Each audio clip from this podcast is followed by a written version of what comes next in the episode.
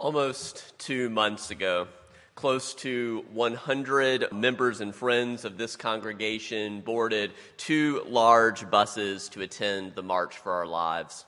Along with hundreds of thousands of others, we converged on our nation's capital to protest the epidemic of mass shootings in this country, especially in our schools. The March for Our Lives was one step in a process of creating social change, which will also require both registering people to vote and getting them to the polls. Uh, to support politicians willing to pass legislation to prevent gun violence. There is good news on that front. It turns out you can vote at age 18, and we have a wave of young activists ready to cast their first ballots. One of the reasons I'm bringing up the March for Our Lives this morning is that one among the many powerful moments that I remember from that day, um, and one of the themes that stood out to me, is that by far the most frequently quoted person who, who listened to most of the speeches in March for Our Lives? Quite a few of you. Uh, the most frequently quoted person to me seemed to be clearly the Reverend Dr. Martin Luther King Jr., just quoted again and again by multiple people course, it's one thing to quote Dr. King, it's another thing to be Yolanda King, his nine year old granddaughter. Uh, who gave one of the most moving speeches that day. If you haven't seen it, I recommend it to you. She's clearly got a career in public speaking ahead of her if she wants it. As a fourth grader, though, who's become all too accustomed to practicing lockdown drills, uh, she said, My grandfather had a dream that his four little children would not be judged by the color of their skin but by the content of their character. I have a dream that enough is enough and we should live in a gun free world, period. Now, tomorrow is Memorial Day, an important annual holiday to remember and honor the memory of all who have died while serving in the U.S. Armed Forces. And although there are cynical forces who try to paint prophetic calls for change as being anti soldier, I'd invite you to consider that the young Miss King's dream of a gun free world is not incompatible with honoring all those who have sacrificed their lives in the past to the cause of military service. Would it not, of course, be a better world if no one had to die in the future in military service? But at least from my perspective, I'd be content with a starting point of common sense gun laws that at least keep weapons of mass destruction that should belong at least only in war zones to keep those off our streets. For now, though, on this Memorial Day weekend, I'd like to invite us to spend a few minutes reflecting on the legacy of Dr. King that the nine year old Yolanda King invoked. It turns out that young Miss King was not the first king to expand uh, the dream from dismantling racism to dismantling militarism. And while Dr. King never ceased his concern with dismantling racism and white supremacy, in the final years of his life, he was increasingly vocal about the vital need to address the ways that systemic oppressions intersect. Perhaps the most famous example is the service, uh, the sermon he delivered at the historic Riverside Church in New York on April 4th, 1967, precisely one year before his assassination. It was a sermon titled Beyond Vietnam, and Dr. King addressed what President Eisenhower had previously called the military industrial complex, a formidable union of defense contractors and the armed forces. In King's words, a nation that spends more on its military than on social justice is a nation approaching spiritual death. It's not to say that we need to spend nothing on the military. It is to say, invite you to consider we are overfunding the military and underfunding diplomacy and other um, alternative methods.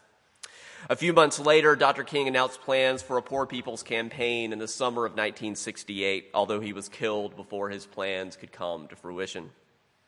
As King expanded the scope of his activism, there were major figures, both black and white, who denounced this shift and encouraged him to just keep your focus solely on civil rights. But King was determined to move forward with his expanded dream. This year marks the 50th anniversary of the original Poor People's Campaign. And a week before we boarded buses here in the UUCF parking lot to the March for Our Lives, we gathered here in this sanctuary for a town hall to raise awareness about the new Poor People's Campaign that's going on at least through the end of June in its first phase. And if you go back and study Dr. King's dream for building the beloved community, he spoke not only about what it would look like. For King, it would look like a global vision in which all people have enough, have a share in the global wealth of this earth. But he also spoke about the three stumbling blocks that routinely hold us back from turning our dreams into deeds. Dr. King used to say that the triple threats to beloved community that most consistently hold us back are racism, militarism, and materialism. King believed that overcoming these triple threats would require three major shifts.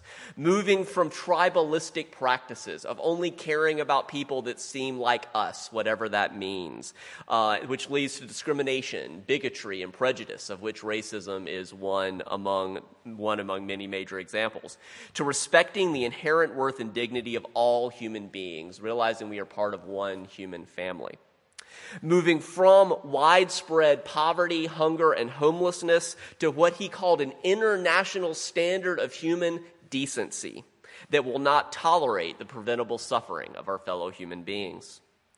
And moving from the use of military power to resolve disputes to resolving disputes with diplomacy peaceful conflict resolution and reconciliation of adversaries. If you're only funding military power, many of you probably know the saying that if the only tool you have is a hammer, everything looks like a nail.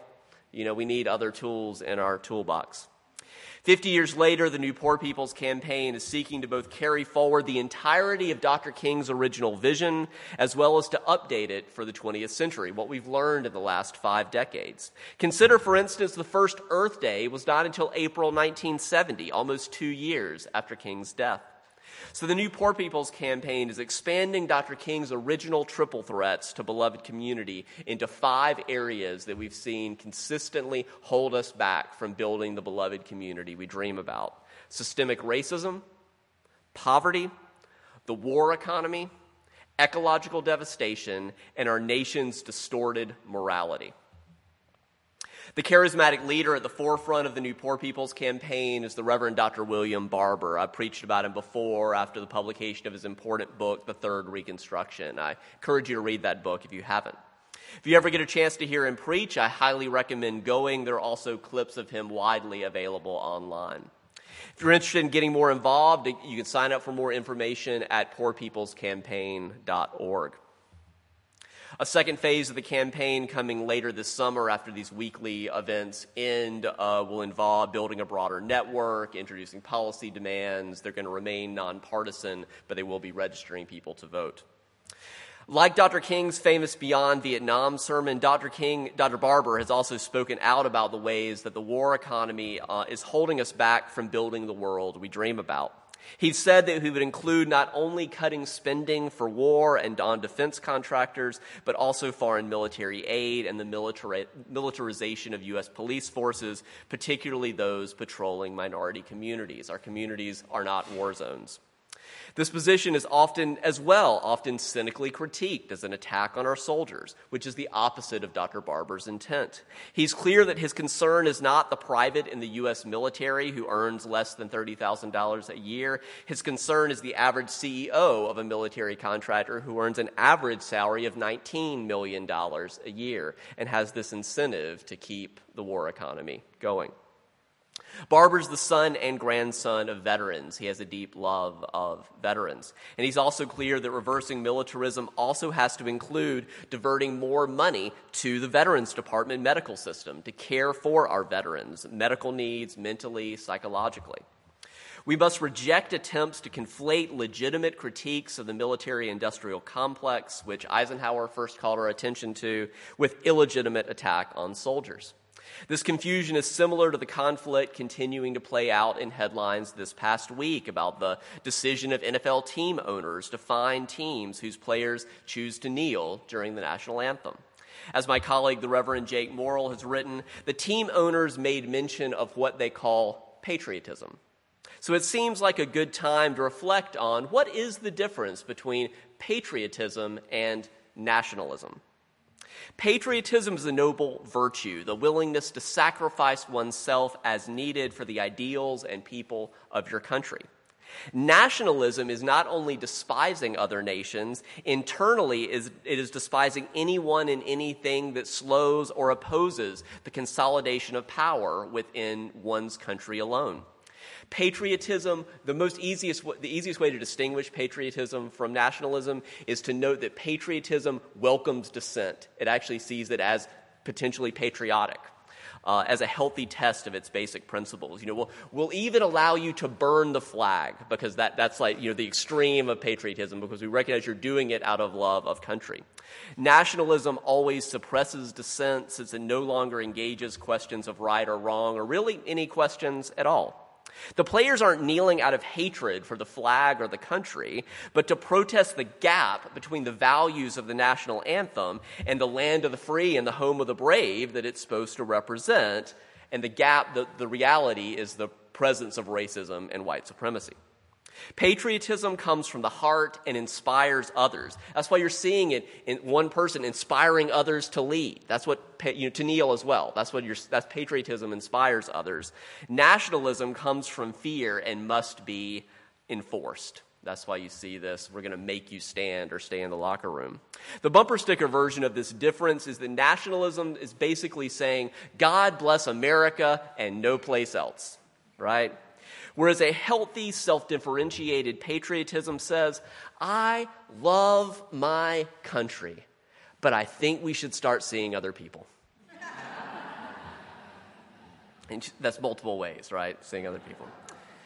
This Memorial Day weekend, as we remember and honor the memory of all who have died while serving in the U.S. Armed Forces, may we recognize the difference between supporting our military and supporting militarism, the false belief that weapons and aggression are always our first, best, and only tool.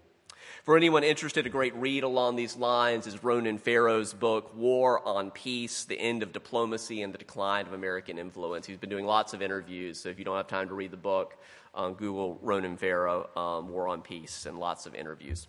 For now, in closing, I'll mention one more book, a classic, Dr. King, uh, a classic. Uh, Dr. King, in what we now know is the final year of his life, published a final book titled Where Do We Go From Here?